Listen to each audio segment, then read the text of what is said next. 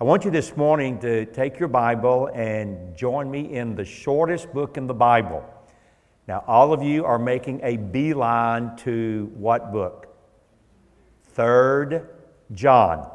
Now, there are five one chapter, a little Bible trivia before I start, little Bible trivia. Five one chapter books in the Bible. Uh, there are four of them in the New Testament, and there's one tucked away in the Old Testament.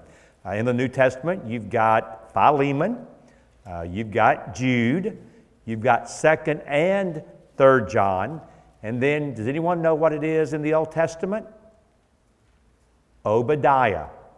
Obadiah, a little minor prophet tucked away there in the latter part of the Old Testament. And unfortunately, because these books are so short, uh, they often get overlooked. But I believe one of the most powerful missionary books and a book that contains a powerful missionary challenge is found here in 3 John, where I believe we can raise the question and answer it Are you on mission with God? So, 3 John, beginning with verse 1, and I'll read through verse 15 for us this morning. The elder to the beloved Gaius, whom I love in truth. Beloved, I pray that all may go well with you and that you may be in good health as it goes well with your soul. For I rejoice greatly when the brothers came and testified to your truth, as indeed you are walking in the truth. I have no greater joy than to hear that my children are walking in the truth. Beloved, it is a faithful thing you do in all your efforts for these brothers, strangers as they are who testified to your love before the church. You will do well to send them on their journey in a manner worthy of God, for they have gone out for the sake of the name, accepting nothing from the Gentiles. Therefore, and here's the key verse in the book we ought to support people like these, that we may be fellow workers for the truth. Now, it would be so nice if the book ended at verse 8 but it doesn't. Verse 9 I've written something to the church, but Diotrephes, who likes to put himself first, does not acknowledge our authority. So if I come, I will bring up what he is doing, talking wicked nonsense against us, and not content with that. He refuses to welcome the brothers and also stops those who want to, and he puts them out of the church. Beloved, do not imitate evil but imitate good. Whoever does good is from God. Whoever does evil has not seen God. Demetrius has received a good testimony from everyone and from the truth itself. We also add our testimony, and you know that our testimony is true. And I won't comment uh, on verses 13 through 15 except here. I had much to write to you, but I would rather not write with pen and ink. Today we might say, ah, an email is not adequate. Uh, a text message won't work. Uh, dropping a message on Facebook or Instagram, that's inadequate. No, I hope to see you soon, and we will talk face to face. Peace be with you. The friends greet you. Greet the friends, every one of them. Every one of you this morning came into this uh, auditorium with a very valuable possession. It's an interesting thing because even though it came with you, it also goes where you don't go. Uh, furthermore, what you think of this very valuable possession may not be at all what other people think of it. I'm talking about your reputation. Every one of us has a reputation. Every church has a reputation. And unfortunately, the reputation that you have is usually developed behind your back because whether you like it or not, people will talk about you and people will form an opinion about the kind of person you are, not so much based upon who you are on the inside, because nobody can get there except God, but they will form an opinion on how you act on the outside. Charles Spurgeon was the great uh, Baptist preacher in London in a previous century, and Spurgeon understood how essential our reputation is to the gospel and the cause of Christ. And he said this the eagle eyed world acts as a policeman for the church. It becomes a watchdog over the sheep, barking very furiously as soon as one goes astray. So be careful. Be careful of your private lives, and I believe your public lives will be sure to be right. But remember, it is upon your public life that the verdict of the world will very much depend. And so this morning, I just want to put before you the question Are you on mission with God? And does your public life line up with that question? Now, what we're going to see this morning, as I just read, is three men that drive the argument of 3 John. There's a wonderful brother by the name of Gaius. There's a wonderful brother by the name of Demetrius, and there's a not so wonderful person by the name of Diotrephes. And in the context of being on mission with God, I think we learn a lot from these three men. So, number one, I want to talk to you for a moment about Gaius, a man that I describe as one who had the right passions. Gaius was a man who had the right passions. And we see that there are four of them that are very clearly identified in verse 1 through verse 8. Number one, Gaius was a man who lived spiritually. Look again at verse 1 and verse 2. The elder, here referring to, I believe, John's age, by now, John is the last living apostle. He's at least in his 80s. Some believe he may have even been in his 90s. So he's not talking about an elder as an officer of the church. He's basically talking about the fact that he is an older man. He is an aged man. And he writes to someone that he calls Gaius, the beloved Gaius, whom I love in truth. The idea is I have a genuine and a sincere love and affection for you, my brother. Now, you said, Danny, you characterized him as a man who was living spiritually. Well, verse 2 teaches us that. Beloved, I pray that all may go well with you, and that you may be in good health. How? As it goes well with your soul. Uh, what we're going to see in just a moment is John has sent out missionaries. And these missionaries have gone out probably from the major city of Ephesus, and they're out in smaller towns, and they are taking the gospel of the Lord Jesus Christ. Well, as we'll see in just a moment, they come back to the mothership, kind of like this team that just went up to New Jersey, and they give a report about how their missionary work has gone. Well, when they come back, they inform John, uh, we came across a guy who says he knows you, his name is Gaius. Now, Gaius was a very common name in the first century, but this is a specific Gaius. And so that John says, Well, really? Uh, it is this Gaius. Yes, John, it's that Gaius. Well, I led him to Christ. I discipled him. I've always heard that he's a wonderful brother. What's the report? And they're going to say, Oh, John, he's every bit of what you thought. He is indeed a godly, godly man. But there's a problem. He's got some physical problems. He's got some illnesses that he has been dealing with lately. And so John gives us, I love this, a one verse prayer, which is a good reminder, by the way. It is not the length of your prayers that matter to God, it is the sincerity of your heart when you utter those prayers. And so, what does John do? John writes back to Gaius and he says, I'm praying this for you. Now, look at it. I pray that all may go well with you and that you may be in good health as it goes well with your soul. Imagine this morning that someone were to pray that prayer for you, or let's pick on me since I brought it up. You were to pray that prayer for me, and you were to say, Dear Lord, I want you to bless Danny physically to exactly the same degree that he is healthy in his soul. Now, would I be happy about that? Or would I like to say, no, maybe you ought to pray a different kind of prayer for me? Because what if God answered that prayer? Would I suddenly drop dead here in the pulpit? I hope you hope not.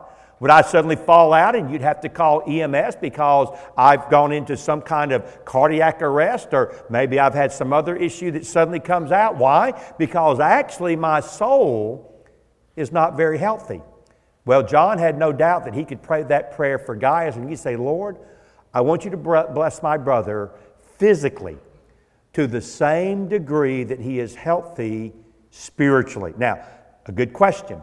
How do we know that he is healthy spiritually? Well, three more ideas follow that will make that crystal clear. Secondly, not only is he living spiritually, he's walking truthfully. Look at what it says in verse 3 and 4. I rejoice greatly when the brothers, these traveling missionaries, came back and they witnessed Uh, they testified to your truth as indeed you are walking in the truth. And then to reinforce what he says in verse 3, he kind of repeats himself but adds a qualifying statement I have no greater joy than to hear that my children are walking in the truth. You see, I said a moment ago that I believe John led Gaius to faith in Christ. And the reason I do is here in verse 4, he refers to Gaius as one of his children, one of his spiritual offspring. Furthermore, John can say of him, I am thrilled to hear that your life is characterized by someone who is walking in the truth. Now, let's unwrap that for just a moment. That's an interesting phrase, walking in the truth. I thought truth is something you know. I thought truth is something you believe. And John would say it's that, but it's more. Truth is not only something you believe, truth is something that you live. Some of you that are in my age bracket might remember the name Vance Havner. Vance Havner was a North Carolina evangelist, an unbelievably gifted, witty kind of man. Interestingly, never learned to drive. Had to be driven everywhere he ever went throughout his entire preaching ministry. Lived to be into his 90s. And uh, Dr. Havner, again, had unbelievable wisdom and wit. And Dr. Havner used to say this What you live is what you really believe, everything else is just religious talk. What you live is what you really believe. Everything else is just religious talk. When I had just been in the ministry a couple of years, I was uh, serving a church in Dallas, Texas, and uh, we had a minister of worship, a minister of music, and he was a nice guy. Uh, wasn't very spiritual, but he was a nice guy. Uh, but every now and then, up on the pulpit, you know, I, I was playfully saying to Caleb a moment ago and to uh, Larry, you know, Jerry Vines used to say when it comes to worship, uh, preachers ought to preach and musicians ought to sing and preachers ought not to sing, and musicians ought not to preach. Well, y'all are blessed. Y'all have uh, two guys can do both. So, my goodness gracious, you are definitely blessed to have musicians that can sing and preach. Well, sometimes musicians will get up and they'll begin to talk a little bit more than they ought to. And on this particular occasion, uh, this brother did, and he made this very foolish statement. He said, You know, all that really matters in terms of what we do is what we do on Sunday morning, right here during this hour. The other six days of the week don't matter at all. All that matters is what we do right now, this morning. And, folks, I want to be unkind to my friend who's now in heaven, but that's a very stupid thing to say. Because the fact of the matter is, what you do Monday through Saturday matters just as much, if not more, than what you do on Sunday.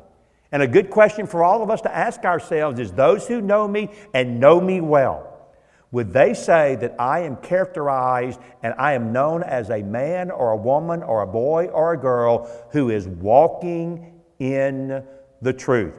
Well, that's one of the reasons that we can say that Gaius was a spiritual man. But number three, he was also a man who served faithfully. Verse 5 and 6 Beloved, it is a faithful thing. The idea is it's a good thing you do in all your efforts for these brothers strangers as they are. I know you didn't know them, but they came back to the, to the mother church and they testified to your love before the church. So, there'll be more coming. You will do well to send them on their journey in a manner that is worthy of God. Now, here's what's going on John is at Ephesus, and they are sending out missionaries across Asia Minor, which is today modern day Turkey. By the way, one of the great tragedies of church history. Uh, the early church was strongest in Asia Minor. Today in Turkey, 99% are non Christian, 99% are devout Muslim. In fact, it's worse than that. Uh, my youngest son, God blessed us with four boys, and my youngest son served as an international missionary with the IMB for a number of years in Istanbul, Turkey. At the time he was there, about 10 years ago, Best estimate, best estimate in a country of 75 million, 4,000 evangelical believers. 4,000 evangelical believers in a country of 75 million. Do you realize this morning there are more Southern Baptist churches in North Carolina? There's over 4,000. There are more Southern Baptist churches in North Carolina than there are believers in the Lord Jesus in the country of Turkey, which used to be the hotbed of the ancient church. Well, anyway, John sends out these missionaries. Now, in this day, there are no hotels, motels. I stayed very uh, in a very nice Hampton Inn last night. Uh, they ain't got no Hampton Inns. Heck, they didn't have a Motel 6. So, anyway, when you went out, you had a couple of options. Option number one, try to find some family members that you could stay in their home. Uh, option number two, find some friends that might allow you to stay in their home. Or option number three, much like the Lord Jesus did in his public ministry, we're sleeping out tonight in our sleeping bag under the stars and under the moon. Well, these guys went out and they met this man named Gaius. And Gaius recognizes them as having come from John. And Gaius says, I want to tell you something. You're here for the Lord, you're here to do mission work. My home is your home, my bed is your bed. My food is your food. And I have no doubt because of what he's going to say in verse 8 my money is your money. And so he took them in, gave them a place to stay, gave them food to eat, prayed with them, encouraged them, and then when he sent them on their way, he financially assisted them. And John says an amazing thing. He says, Gaius, just keep doing what you're doing. I wouldn't change anything about your love for the saints and your love for the brothers. The way you're caring for them, the way you're loving for them, just keep on doing what you're doing. I would not change a thing in your life because he was a man who was serving others faithfully. But then, number four, he was a man who was also giving generously. Look at verse 7 and verse 8. For they, that is, these traveling missionaries, these brothers, have gone out for, and it's the only reference to the Lord Jesus in 3 John. They've gone out for the sake of the name, the name under which we must be saved, the name of the Lord Jesus. Now, when they went out, now stay with me, they accepted nothing from the Gentiles. Now, many times in the Bible, the word Gentiles, the Greek word ethne, we get our word ethnic from it. That word usually stands for non Jews. In other words, in the first century world, at least to the Jews, there were two kinds of people there were Jews and there were everybody else. And everybody else fell under the category of the Gentiles. So many times it's a word that speaks of ethnicity of non Jewish people, but that's not how it's used here. Here it's actually used, I believe, to speak of unbelievers. In other words, just like in the, uh, Jesus said uh, uh, of people that they are sometimes treated like tax collectors and Gentiles. Well, what he means by that is they're treated as outcasts from the covenant people of God. So let's go back. These missionaries have gone out for the sake of the name, the name of the Lord Jesus. They accepted nothing from the lost. And folks, hear me well. We do not finance God's work on the backs of lost people, okay? If, let me be really clear. And, and Larry, I think, will agree with this. If you're here today and you're not a Christian, number one, thank you for coming. You honor us by your presence. We're so thankful that you're here. We don't believe you're here by accident. We believe you're here by divine appointment. God intended for you to be here today, all right? Number two, we don't want your money. We don't want your money. You realize in survey after survey in America, when lost people are asked the question, What do you think the church wants from you? The number one answer every time is what? The church wants my what? My money. So we want to be clear. We don't want your money. Well, uh, Brother Danny, Dr. Akin, I was intending on giving a million dollar check today to Piney Grove. Well, keep it. Keep it. We don't need your money. In fact, we don't want your money. What we do want is you. And here's the deal we don't need anything from you. We've got something great to give you called the gospel.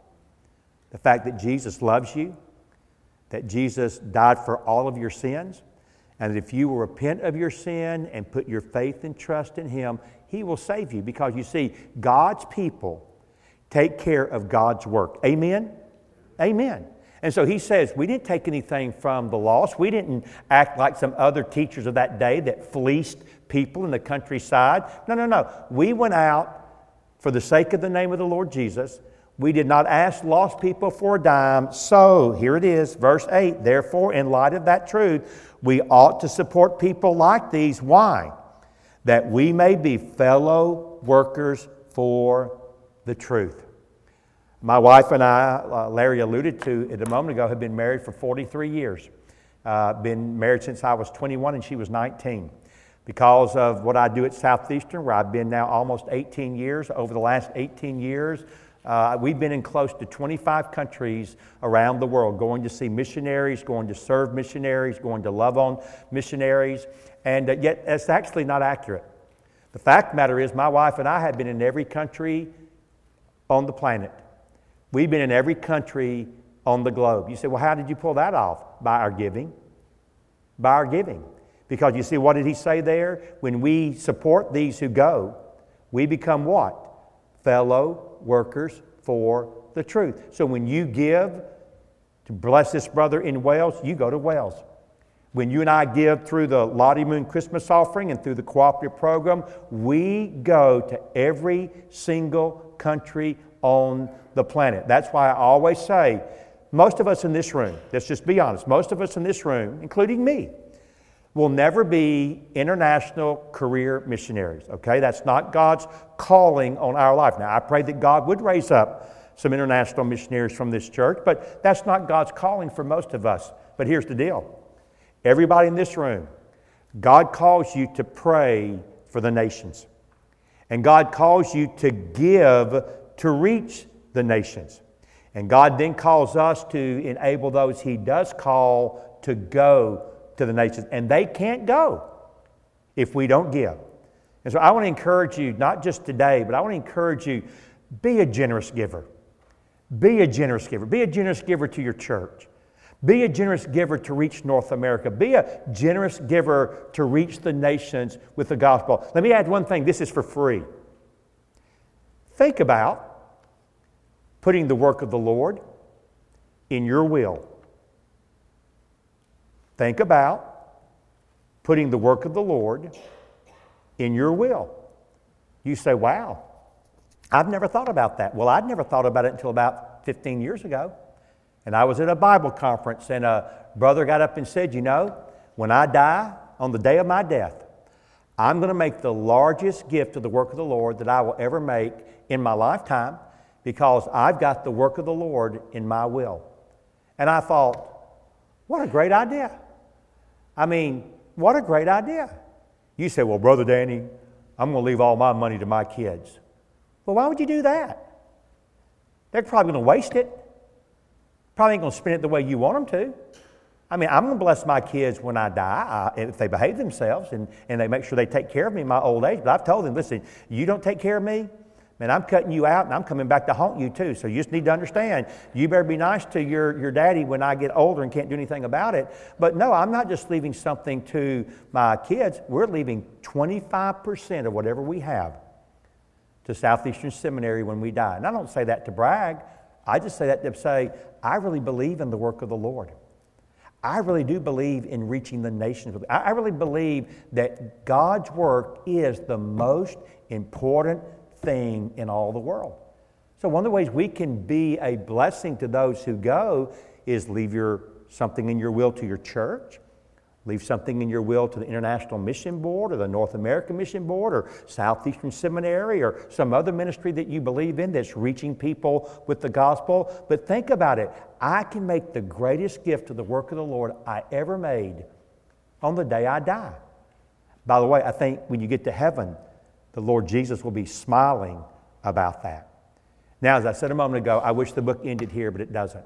And so, if Gaius is a man with the right passions, there's this scallywag, uh, to use a Danny Akin phrase, there's this scum sucking dog by the name of Diotrephes. And if Gaius was a man with the right passions, Diotrephes was a man with a harmful agenda. And look at it there in verse 9 and verse 10.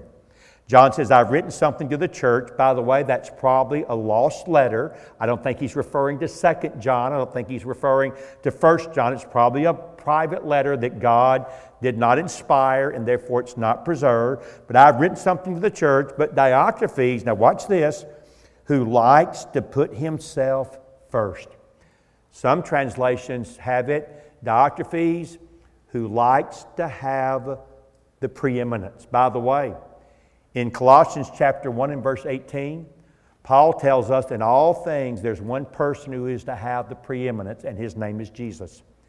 Diotrephes wants the same place in the church that rightly belongs only to Jesus. He was a man with prideful, prideful ambition. But secondly, he was a man who would not submit to proper authority. Not only does he like to put himself first, second part of verse 9, he does not acknowledge our authority. Now, whose authority is John talking about? His.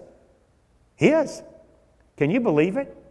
This Diotrephes cat would not even respect the authority of the last living apostle by the name of John. Imagine this if your, your pastor was able to pull this off, just, just use your imagination. This is a day where we're emphasizing missions. And so, by some miracle, he's allowed by God this one time to have as your special preacher this morning the Apostle John. Not Danny Akin, the Apostle John. Now, don't you be humble, I want you to be honest.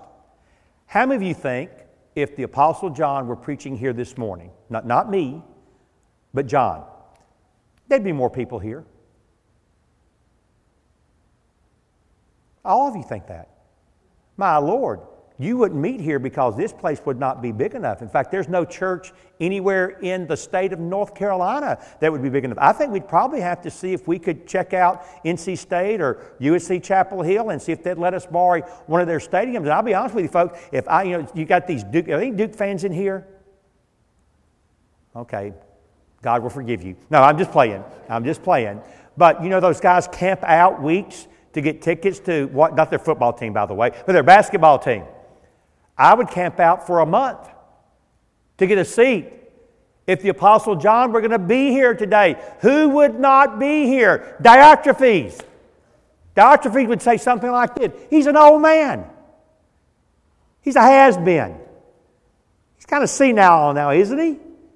We don't need him. And he would not even recognize the authority of the last living apostle. By the way, Diotrephes types always reject rightful authority in the local church because they have a me, myself, and I agenda. They want to be first. They're driven by prideful ambition, but also they will do whatever they have to to further their agenda, including, including lying. Verse 10 If I come, John says, and he, the implications, I will, I'll, I'll bring up what he's doing. He's talking wicked nonsense against us. Some translations say he is lying maliciously against us. In other words, Diotrephes did not let the truth get in the way of his agenda. If I have to lie about people and misrepresent people to get what I want, so be it. You say, Danny, people in the church would never act like that. I wish that were true. But I've been in ministry now for over 40 years. I've lived too long and seen too much to know that sometimes tragically Diotrephes types worm their way into churches and they will lie and misrepresent to get what they want. But it gets worse than that. Diotrephes are bullies who mistreat other people, the last part of verse 10. And not content with talking wicked nonsense, he refuses to welcome the brothers, the missionaries. No missionaries in our church. And not only that, he stops those who wants to. In fact, not only that, he has such authority and such influence, he puts them out of the church. He excommunicates people who want to welcome missionaries into their fellowship. And you hear me and hear me well. I don't sense it because I just, I watch when I come to a church, uh, I listen to the talk before church begins. I watch how people interact with one another. I listen to the pastor and your associate pastor, uh, pastor of youth, and how they talk about you and uh, best I can tell, there may be one, you know, they, they, they, maybe they don't know, but I don't recognize any Diotrephes types in this church. And for that, I say, praise God. I'm going to tell you something.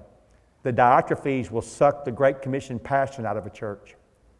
The Diotrephes won't encourage you to go on trips to New Jersey. The Diotrephes won't encourage you to help a church suffering in Nashville. They won't encourage you to work with a missionary in Wales. They won't encourage you to give to Lottie Moon and Annie Armstrong and to sacrifice to reach the nations with the gospel because all they are concerned about is themselves. And they will suck the Great Commission life out of a church. Well, I'm glad that the book doesn't end here because John concludes with a word about another really good guy, a guy by the name of Demetrius. And if Gaius was a man with the right passions, and Diotrephes is a man with a harmful agenda, Demetrius is a man with a good testimony. And look at it as we close. Verse 11 Beloved, don't imitate. We get our word mimic from that word. Don't mimic evil, but mimic good. Well, why, John? Well, there's a very basic theological truth. Whoever's life is characterized by the good that comes from God and flows out of the gospel, whoever does good gives evidence that they are from God. But whoever's life is characterized by evil, they give evidence they've never even seen God. I've been asked many times when I've taught on 3 John, uh, Danny, you think Diotrephes was a Christian? You think John thought Diotrephes was a Christian? And here's my answer I think John would say, But I don't know. I don't know. I don't know a man's heart, only God does.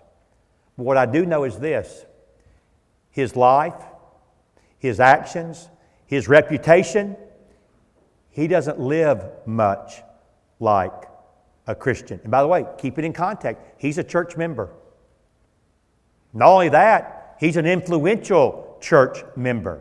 And you see, John understands, listen to me, we all have heroes. We all have role models. We all have people we look up to, and sometimes we can look up to and, and admire the wrong people bullies, narcissists.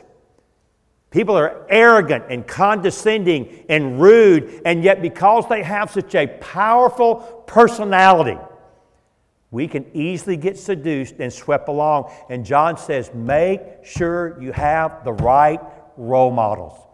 And he says, I've shown you Gaius. Let me show you one more Demetrius, verse 12. Demetrius has received a good testimony. And look at this, it's from three sources. Number one, it's from everyone. Goodness gracious. Number two, it's from the truth itself. He walks in the truth too. And number three, we also add our testimony. John's following the principle of Deuteronomy chapter 17, verse 6 in chapter 19, verse 15, where it says, Every fact is to be confirmed by two or three witnesses. Well, he says there's a threefold witness that testifies to what a good man that Demetrius is. He has a good testimony from everyone, the truth, and I add my testimony, and you know that my testimony is true. I close with that phrase at the beginning of verse 12 He has a good testimony from everyone. From everyone. You say, Danny? Are you telling me that everyone was a Christian that knew Demetrius? No, John says everyone. So believers and unbelievers alike. So you're saying that unbelievers loved his Jesus. I'm not saying that. You're saying that unbelievers believed his theology. I'm not saying that. But what are you saying? What I'm saying is even unbelievers had to acknowledge and admit this man's talk and this man's walk, they match up. This man is a man of integrity. This is a man that I would trust guarding my back in a foxhole. This man, as was said earlier, who calls at 2 o'clock in the morning, knows that Demetrius would be there by 2.15. That's what the whole world said about Demetrius. You say, have you ever known anybody like that? I've known a few. I've known a few.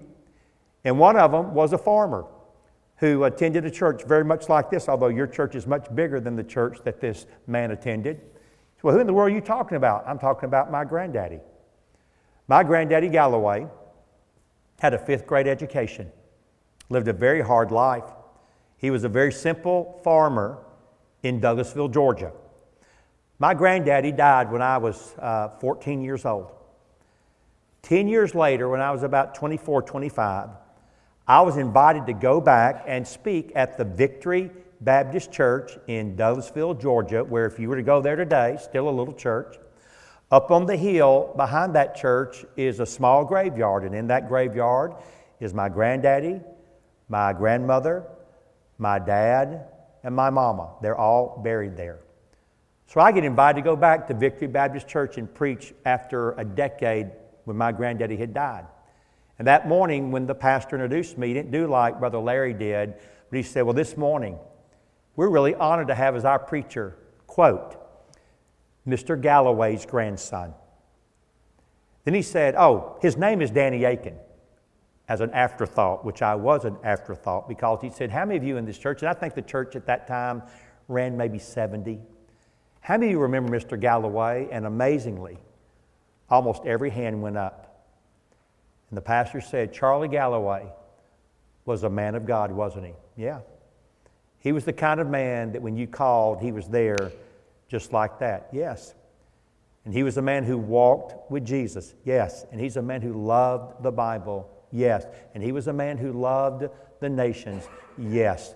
And he was a man who had a good testimony from everybody. And, brothers and sisters, if you really are on mission with God, even people who disagree with you will have to at least acknowledge there's a man, there's a woman who walked with God. The evidence is absolutely undeniable. And, brothers and sisters, that's the kind of man and the kind of woman that will indeed be on mission with God. Let's pray together. Heavenly Father, I thank you so much for this church that I do believe is on mission with you. Lord, they're reaching out to uh, touch the country of Wales. And Lord, at one time, Great Britain was so Christian, but today it is so pagan. Wales, Scotland, Ireland, England, uh, so pagan, so lost.